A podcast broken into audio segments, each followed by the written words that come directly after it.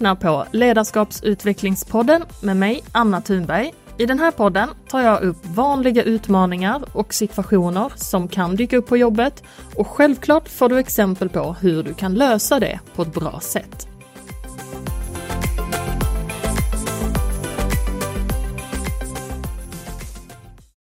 Varmt välkomna till ett nytt spännande avsnitt.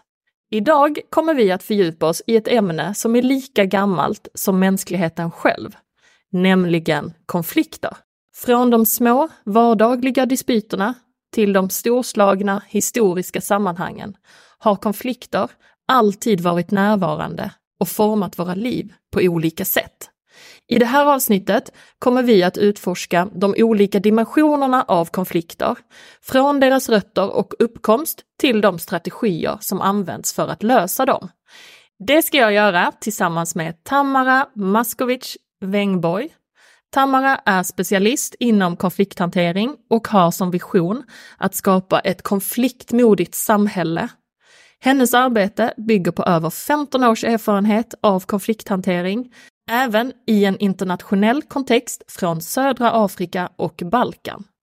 Sedan 2009 driver hon Medlingscentrum där hon bland annat utbildar chefer och HR inom konflikthantering och agerar medlare i arbetsplatskonflikter mellan både individer och grupper.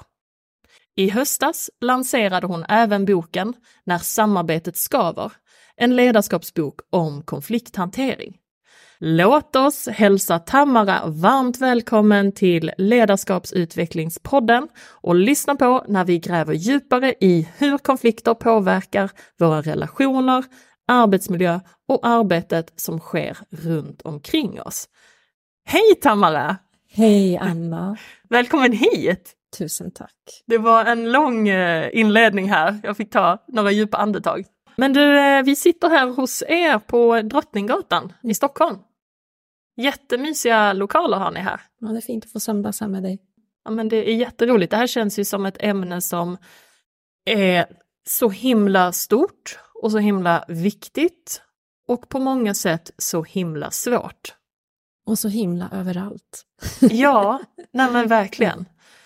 Men jag är lite nyfiken på dig, Tamara, och just ditt specialintresse för det här med konflikter. Vad, vad fick dig att fastna, eller liksom fastna för konflikter eller välja konflikter från början?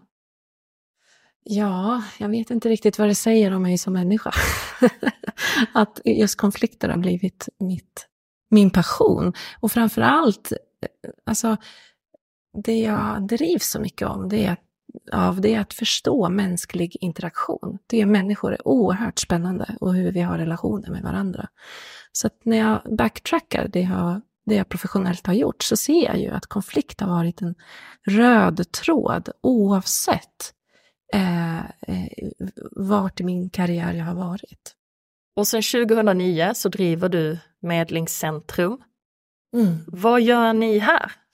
Ja, jag tänker ju apropå den här passionen, att den är så stor så att man till och med startar ett konfliktbolag. Ja. Det säger ju någonting. ja, Men det, det, det eh, vi började jobba med medling och så insåg vi att det här med konflikthantering och medling, det är någonting i Sverige som är som faktiskt rent underutvecklat så, i sin mm. erfarenhet och sin kunskap. Och när vi såg vilken otrolig kraft eh, det medlande verktyget har så tänkte vi att det här, det här är för bra för att inte chefer och HR ska kunna få ta del utav. Så det här är ett mm. viktigt, det här är viktiga verktyg att förstå. Det är ett viktigt tema att förstå för att det handlar i grund och botten om hur vi har arbetsrelationer och där därmed hur vår förmåga att kunna samarbeta med varandra och få fram resultat helt enkelt. Så. Mm.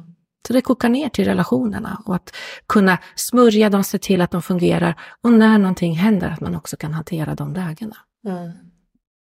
Har du någon gång upplevt att du själv tycker att konflikter kan vara obehagligt att hantera? Eller vad har du för inställning till konflikter? Ja, men min inställning till konflikter efter all den här erfarenheten, det är att, att jag vet att konflikter går att hantera och ta tag i. Att det, det, det kan komma väldigt mycket gott ur det. Men ja, jag har varit i många situationer där jag upplever att konflikter är obehagliga. Och, och vi har olika arenor som människor där vi tycker att konflikter är obehagliga. På jobbet tycker jag inte att det är särskilt obehagligt med konflikter alls. Men i privata relationer, i väldigt nära relationer, där, där är jag mycket känsligare för att ha konflikter till exempel. Mm. Mm. Mm. Och det kan vara helt tvärtom för, för andra människor. Alltså vi är så olika. Vi har våra triggers på olika platser helt enkelt. Beroende på vad vi bär med oss i vår ryggsäck av livet helt enkelt. Mm, just det. Mm.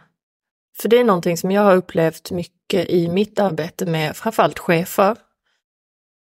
Just det här hur olika det kan vara, alltså kopplat till relationen man har till konflikter. Att många är väldigt duktiga på att avgränsa och sätta på sig det här rollfiltret där man förstår att i min roll som chef eller ledare så måste jag, eller det ingår, att hantera konflikter på olika sätt. Även om jag inte kanske har 100% koll på hur och vad jag ska göra, så gör jag det i alla fall.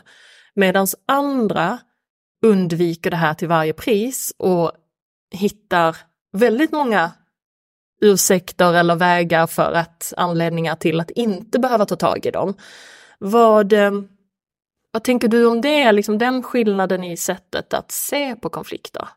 Jo, men det är också min erfarenhet att, eh, alltså, Eh, att chefer har olika relationer eh, till det här temat som ingår i deras arbetsuppgift, att hantera samarbeten och att hantera konflikter. Så.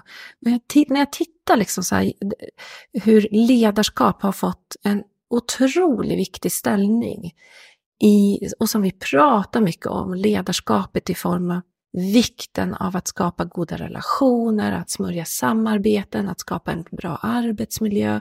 Det, det, har, det är någonting som bara har vuxit och vuxit och vuxit. Och i det så ingår ju också konflikthantering. Och de chefer som har det svårare att anamma ledarskapet har också svårare att anamma eh, konflikthanteringen helt enkelt. Man mm. duckar gärna den här typen av arbetsuppgifter. Mm. Och det är till exempel för att man känner att det är obehagligt, att man faktiskt inte riktigt vet hur man ska navigera i det hela för att man kanske inte riktigt har de verktyg som man behöver för att förebygga konflikter eller för att hantera konflikter. Och då blir gärna tesen vuxna människor, kan de inte bara hantera den här situationen? Mm, Men de är väldigt nära ändå. Ja. Och det är en strategi för att gå bort från någonting som du har på ditt ansvarsbord helt enkelt. Just det. Mm. Jag gillar verkligen att du kallar det för arbetsuppgift. Ja, det är det. Mm. Mm. Och då tänker jag direkt på den här alltså förberedelsen som många chefer inte får när de kliver in i sin ledarroll. Alltså att man kanske har varit väldigt duktig i en tidigare yrkesroll. Alltså du vet den här... Expertrollen. Exakt, mm. du vet den här övergången man gör när man har varit specialist till att gå till, alltså bli ledare. Det finns ju inga, det finns inga kopplingar där, alltså det finns inga, ingenting som, som bevisar eller som tyder på att bara för att du har varit duktig på, säg försäljning, att du också blir duktig som ledare, för det är två helt olika arbetsroller. Det är helt två, alltså det är olika arbetsuppgifter. Och då är man ju helt nybörjare, men där blir det ju lite, då får man ju automatiskt den här konflikthanteringsdelen med sig. Och har man då inga verktyg, då är det ju, tänker jag, ganska självklart att man har svårt att hantera konflikter. Men jag håller med dig. Och det är som att det finns en förväntan av att bara för att du får titeln chef så ska du också ha kläm på hur du hanterar konflikter. Och så funkar det naturligtvis det funkar inte. Och här har HR en väldigt viktig funktion. Att klä sina chefer med en grundläggande eh, alltså, grundläggande kunskap om hur man förebygger, hur man fångar tidiga signaler i att det är någonting som man behöver ta hand om. Och eh, vad har vi för rutiner på vår arbetsplats? Hur hanterar just vi eh, konfliktartade situationer? Och alla de här verktygen som man kan få som chef underlättar naturligtvis ens, ens konfliktmod. Så för att man ska veta hur man ska navigera. Vad har jag för ansvar? Hur förebygger jag? Om, om det smäller till, hur, vad är det för verktyg jag har? När ska jag ha kontakt med HR? Vad är rutinen? Så. För annars så har du en arbetsplats där chefer gör väldigt olika efter egen förmåga. Konflikter hanteras utifrån den chef du har och så ska det inte vara på en arbetsplats. Det ska finnas eh, en grund, precis som det finns grund i väldigt många andra arbetsfrågor helt enkelt. Många medarbetare som jag pratar med som berättar att det absolut värsta det är när de har en konflikträdd chef. Det är ett återkommande tema. Jag har ju mina, eh, framförallt på mitt Instagramkonto, där har jag över 80 000 följare nu. Och väldigt många är medarbetare. Och ibland så ställer jag frågan, vad är det absolut mest frustrerande med din chef?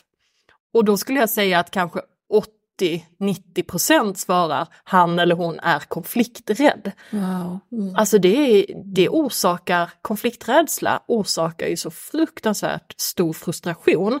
Och i vissa fall leder ju det till och med till eh, alltså en belastning för arbetsmiljön.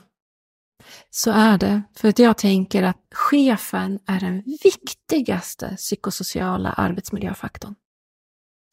Och att ha en konflikträdd chef är otroligt besvärligt. Och det man kan göra som medarbetare i det läget, det är att väldigt aktivt lyfta den situation du har och be om hjälp. Och ser man att ens chef duckar det hela, då behöver man gå vidare. Då behöver man ta, gå till HR, ta stöd eller överordnad chef och så vidare. För det här är väldigt besvärande. Och jag har tittat mycket också på passivt ledarskap. Nu behöver inte alla alltså, konflikträdda chefer per se vara passiva, men bara för att spegla det här vi pratar om. Så när jag tittar på studier om passivt ledarskap så ser jag att det, det visar sig att det är, har fler negativa konsekvenser än aktivt destruktivt ledarskap som tar till härskartekniker, som skräms, som får andra att, att, att må dåligt på olika sätt. Så. Och det passiva ledarskapet, det handlar till exempel om att undvika att ta tag i frågor, att undvika att ge information som man, som man bör, att undvika att ta tag i konflikter, vilket inte bara ökar risken att den befintliga konflikten eskalerar. Det, det händer också någonting annat och det är när man tittar på grupperingar till exempel till aktivt destruktivt ledarskap så ser man att de grupperna också har en tendens att kunna så, så, eh, samla sig och mot sin chef. Som en force, så att mm, säga. Mm, Men när man tittar på grupper till väldigt passiva ledare så ser man att de snarare faller sönder och tappar riktning. Och därför är ohälsan i den typen av grupper väldigt mycket större. Det händer, vi smulas som människor om det är ett för stort passivt ledarskap. Så det här med passivitet, det är verkligen en faktor som man ska ha koll på. Det man har sett i studier, det är att man ser att det passiva ledarskapet är många gånger den direkta orsaken till varför kränkningar och mobbning uppstår. Just det. Hur intressant är inte det? Mm. Men jag tänker ju också att passivitet och framförallt ett passivt ledarskap, det är en del av att normalisera negativa eller destruktiva beteenden. Yeah. För om man inte går in och hanterar de beteendena och markerar att det här är inte acceptabelt på den här arbetsplatsen, då kommer det ju högst troligt öka. Det finns ju flera studier som visar att the bad is stronger than the good. Och det finns framförallt en studie som jag tycker är så himla intressant som visar att negativitet sprider sig snabbare på en arbetsplats än en förkylning. Och just hur, hur viktigt det är att agera när man upplever de här negativa signalerna eller negativa beteendena. Jag hittade också en annan studie som handlar om ohövlighet. Eh, mycket subtil ohövlighet, det behöver inte vara den här direkta att man säger någonting otrevligt till någon, utan det kan räcka med att man suckar, himlar med ögonen, eh, fnissar till eller hånar någon liksom lite subtilt. Att det är ett förstadie till mobbing. Och hur viktigt det är att agera i ett tidigt skede. Och jag tänker också, det bekräftar lite det du precis sa, just det här kopplat till det negativa ledarskapet, eller det, det eh, kopplat till det passiva ledarskapet, att inte agera. Hur viktigt det är att göra någonting. Ja, och jag tänker just företeelser som till exempel ohövlighet och gnäll, det, det har en otrolig smittoeffekt.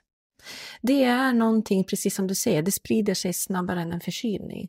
Och det finns en tendens att det kan sätta sig i kulturen. Och hur kan sådana beteenden till slut se ut? Jo, man, eh, man, man suckar, man snackar skit, man, man, man, man gestikulerar på ett sätt som inte sig bör. Det finns så många sätt det kan uttrycka sig på och det, det är bara det är ett big no-no att acceptera det som chef. Och det här är verkligen någonting att ta tag i som chef.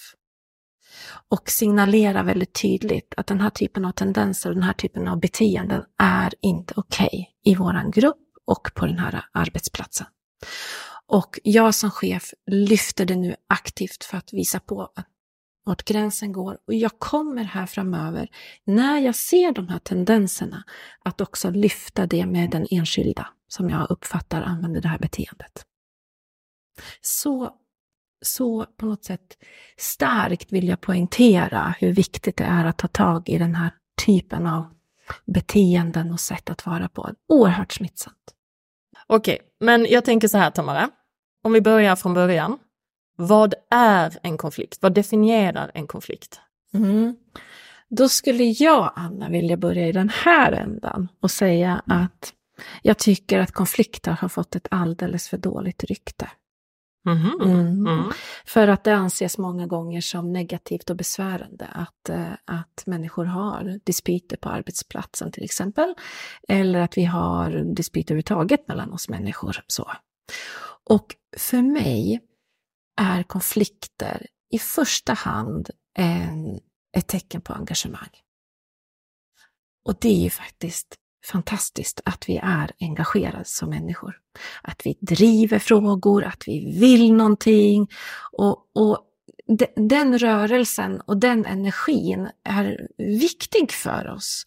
Och ibland så kommer vi ihop oss för att vi vill dra åt olika håll helt enkelt. Och, och det är helt okej. Okay. Och i det finns mycket guld att vaska fram faktiskt. Så att, så att jag tänker att det vore otroligt trist och förödande om vi vore så här semi-engagerade på våra arbetsplatser. Men att ha konflikter i sig är inte alls likställt med att ha problem och att det finns en negativitet.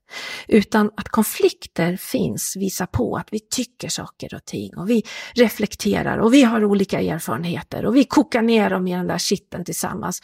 Och boy vad det blir heta diskussioner ibland och man tröskar sig igenom och det blir, det blir stört och det blir skavigt och det, man håller på sådär. Och den energin och det syret, det är livsviktigt för en verksamhet.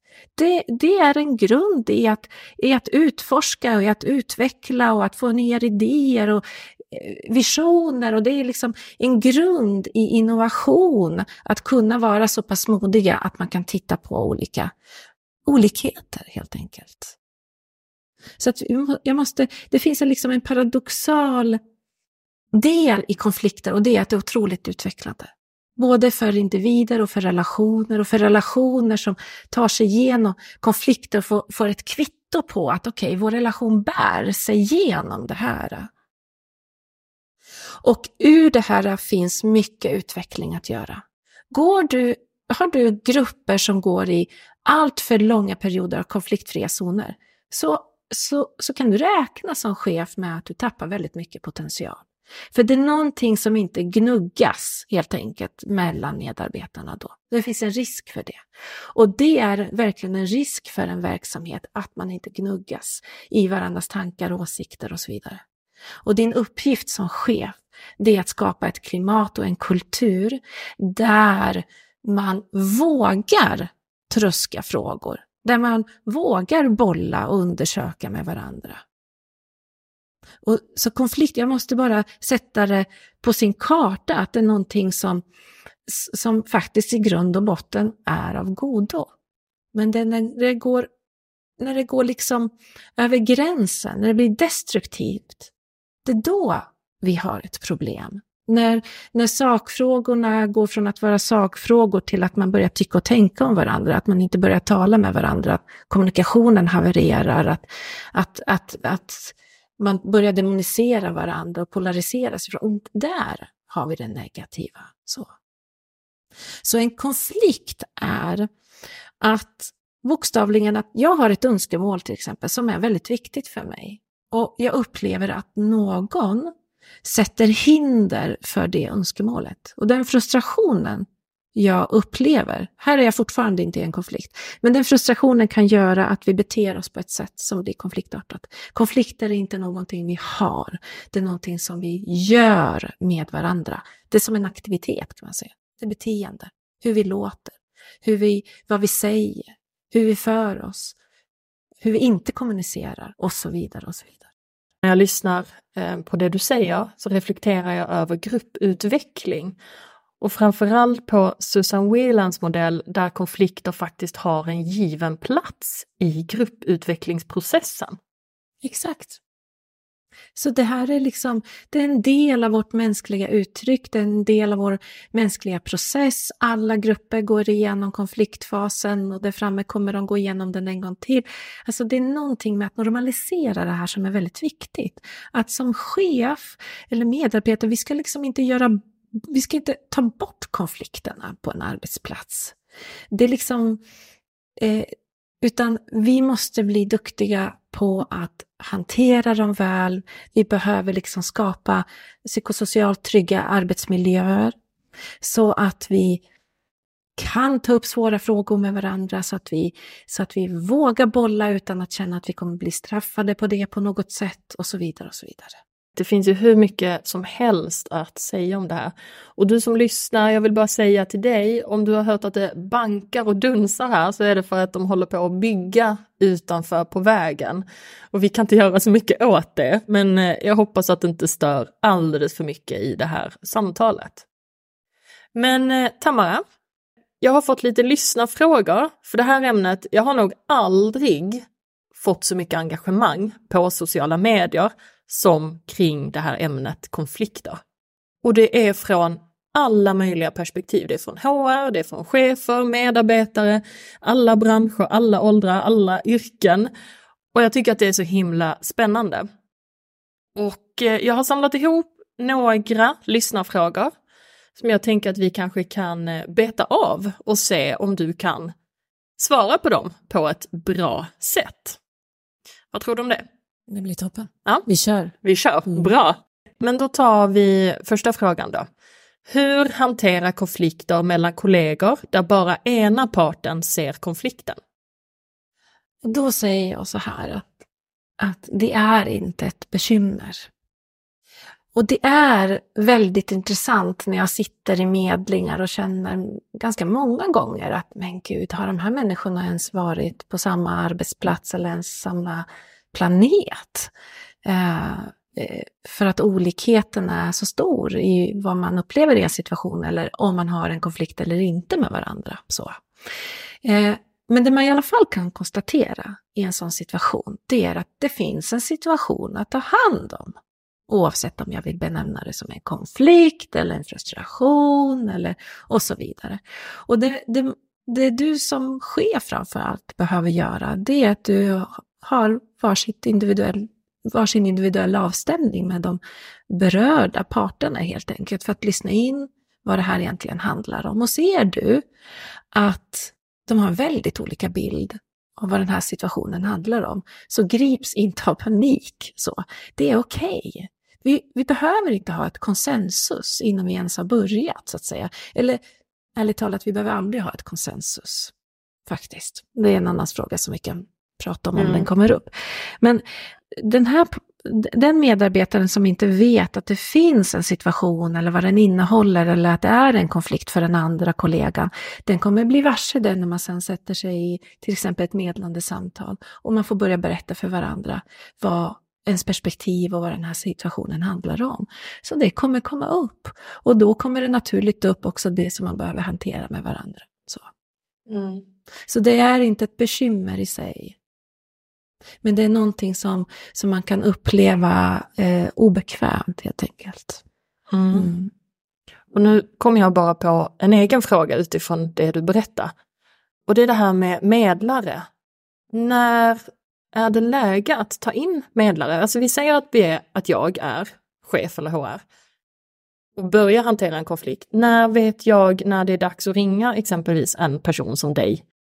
Jo men du vet att du ska ta in en medlare.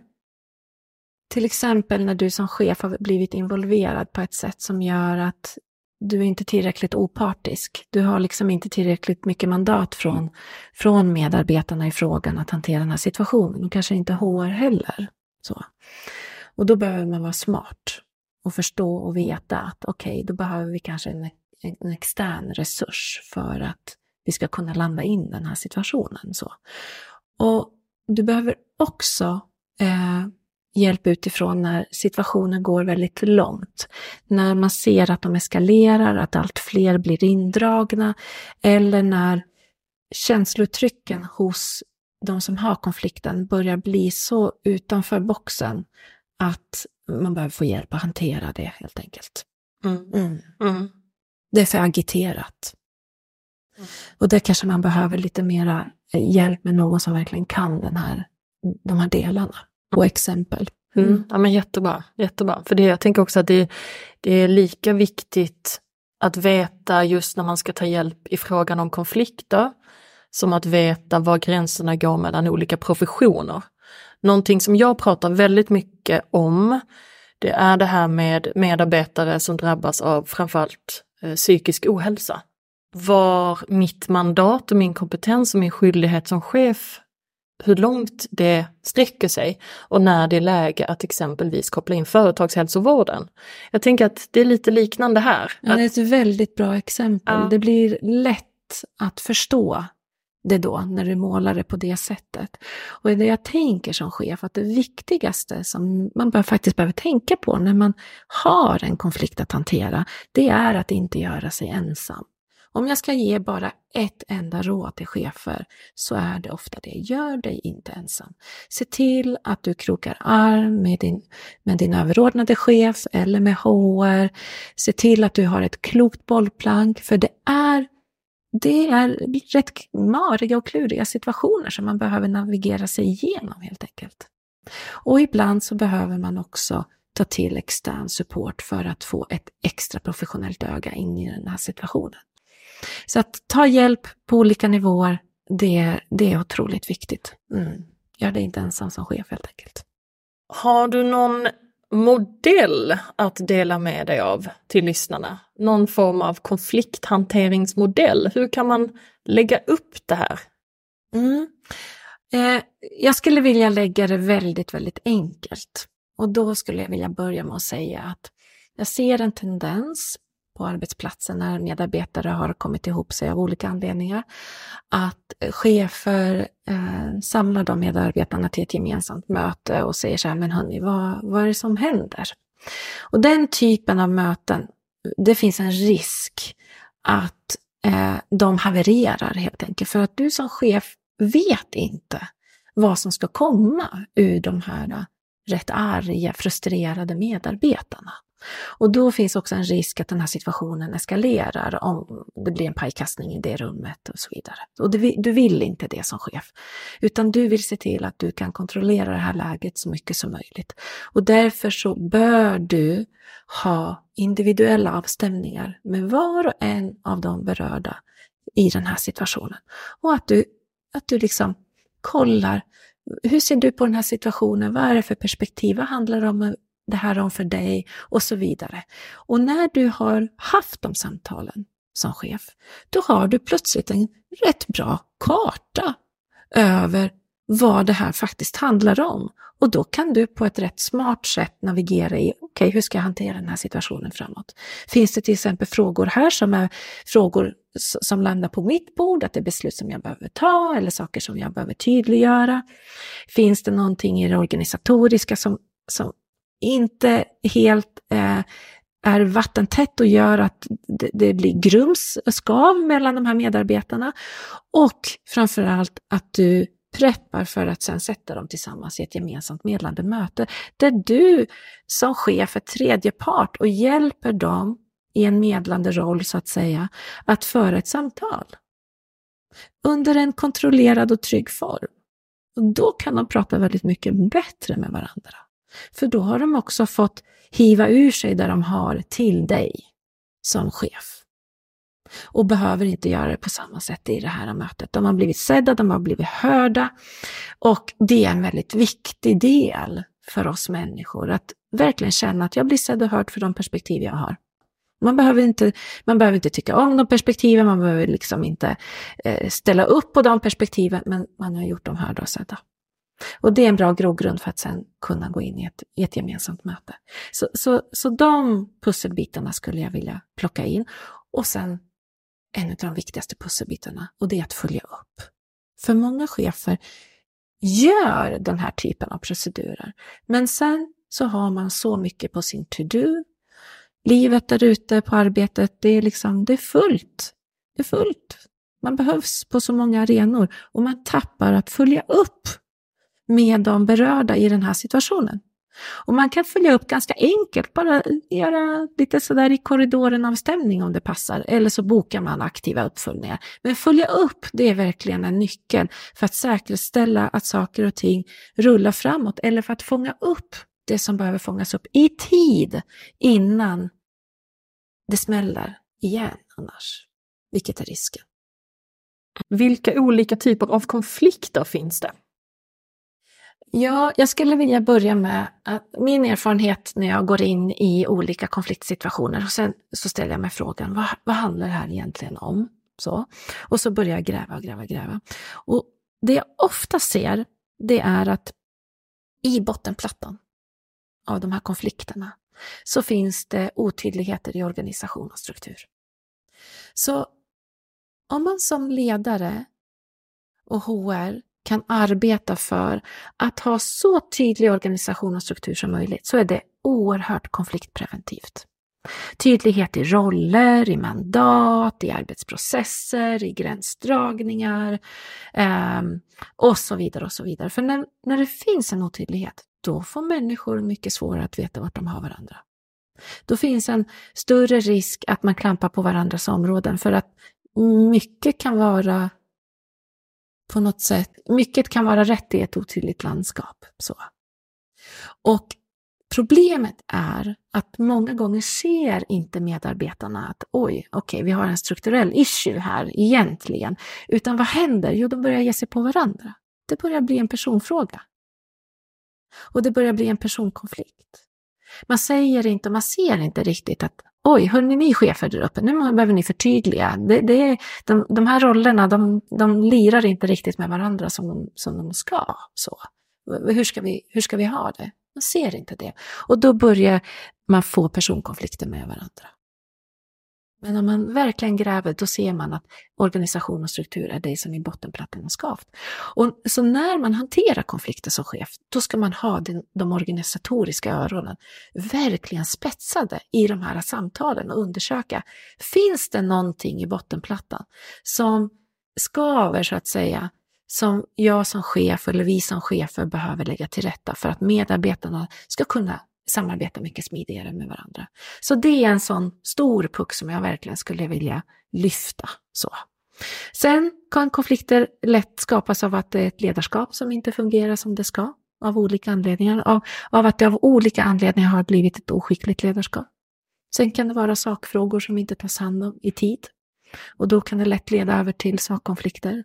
Det kan vara medarbetare som har besvärande beteenden och som, som man inte hanterar tillräckligt väl på en arbetsplats och som orsakar oro och eh, konflikter och så vidare. Det kan handla om många saker.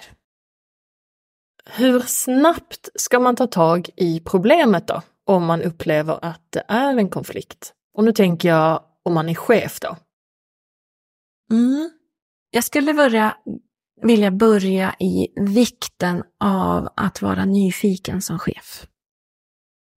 Och med det menar jag att när du som chef ser att någonting inte riktigt är som tidigare, det, du kanske ser en medarbetare som har ett beteende som inte är okej okay, eller att den, den reagerar på någonting eh, som inte är det brukliga så att säga, så skulle jag säga passa på att vara nyfiken. Säg till exempel, ta den lite avsides och säg, men jag uppfattar att du blev frustrerad i mötet vi hade. Eh, vad handlar det egentligen om? Och den nyfikenheten och den öppenheten gör att du kan få information i ett tidigt skede som gör att den här situationen inte ens gång behöver eh, eskalera. Därför att du kan ta hand om det i ett väldigt tidigt läge. Så nyfikenheten som ingrediens är väldigt viktig i ledarskapet här. Men sen, hur ska jag veta när jag ska ta hand om en konflikt och inte? Så att jag inte heller går in för tidigt, så att jag sätter på mig den där fixamössan som chef och är där och, och ska hålla på och göra alldeles... Jag ser chefer göra alldeles för mycket snarare många gånger. Så. Man, man håller på med någon slags skytteldiplomati mellan medarbetarna och är helt liksom mm, mm, söndertrasad av stress som chef därför att man faktiskt gör för mycket och inte helt rätt saker. Så jag skulle vilja säga att det är bara så att ibland så hettar det till vi behöver tröska saker. Och ser du som chef att medarbetarna ändå klarar av att hantera sina arbetsuppgifter i relation till varandra, ja men då är det okej. Okay. Men om man ser att arbetet börjar påverkas, då vet du att du behöver då behöver du steppa in som chef, du behöver säkerställa att ni kan nå era mål.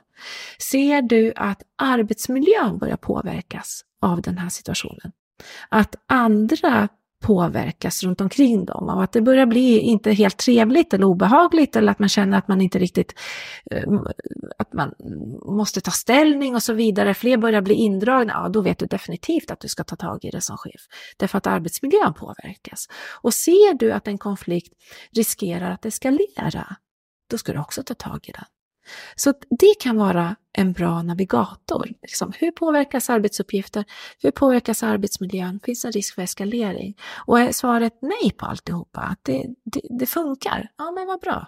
Signalera då till medarbetarna att du ser den här situationen, kanske du behöver gå in och supportera upp någon sak. Fråga om de är mitt uppe i eller inte, men då kan du avvakta läget lite grann. Men du har också visat att så här, jag ser den här situationen, jag följer den. Och jag fångar upp den om den behövs längre fram. Så det skulle jag vilja se ge som en slags riktlinje. En jättebra eh, indikator på när det är dags att eh, hantera, för det är mycket annat också tänker jag. Inte bara kopplat till det här med konflikter utan väldigt mycket där man ser, alltså många situationer där man ser att verksamheten påverkas negativt eller arbetsmiljön påverkas negativt, är det läge att gå in och agera. Så yes. jag tänker att det är en jättebra markör för, okej, okay, nu är det dags att agera. Exakt så. Mm. Okej, okay, men det börjar bli dags att avrunda det här fantastiska avsnittet. Jag hade kunnat sitta här och prata med dig i flera timmar till, för det är så mycket, jag har så mycket frågor nu och när jag har lyssnat på dig så har jag bara, det har bara ploppat upp ännu fler frågor. Så jag tänker att det, vi kanske får tillfälle att göra fler avsnitt och fördjupa oss i det här ännu mer, för att det här är så himla intressant och viktigt tycker jag. Men innan vi avslutar så vill jag fråga dig, har du något sista som du vill lägga till, något medskick till lyssnarna som du vill att de ska ta med sig och komma ihåg kopplat till konflikthantering? Ja, men då skulle jag nog vilja säga att kom ihåg att konflikter är en gruva full av potential. Och det ska vi faktiskt inte glömma i det här sammanhanget. Mm. Mm. Jättebra avslut. Tusen tack för att du var med idag. Tack Anna. Och du som vill veta mer om konflikter så har jag nu laddat upp en hel del material, bland annat checklistor och instruktioner och guider för hur man hanterar konflikter på ett effektivt sätt på min Patreon-sida.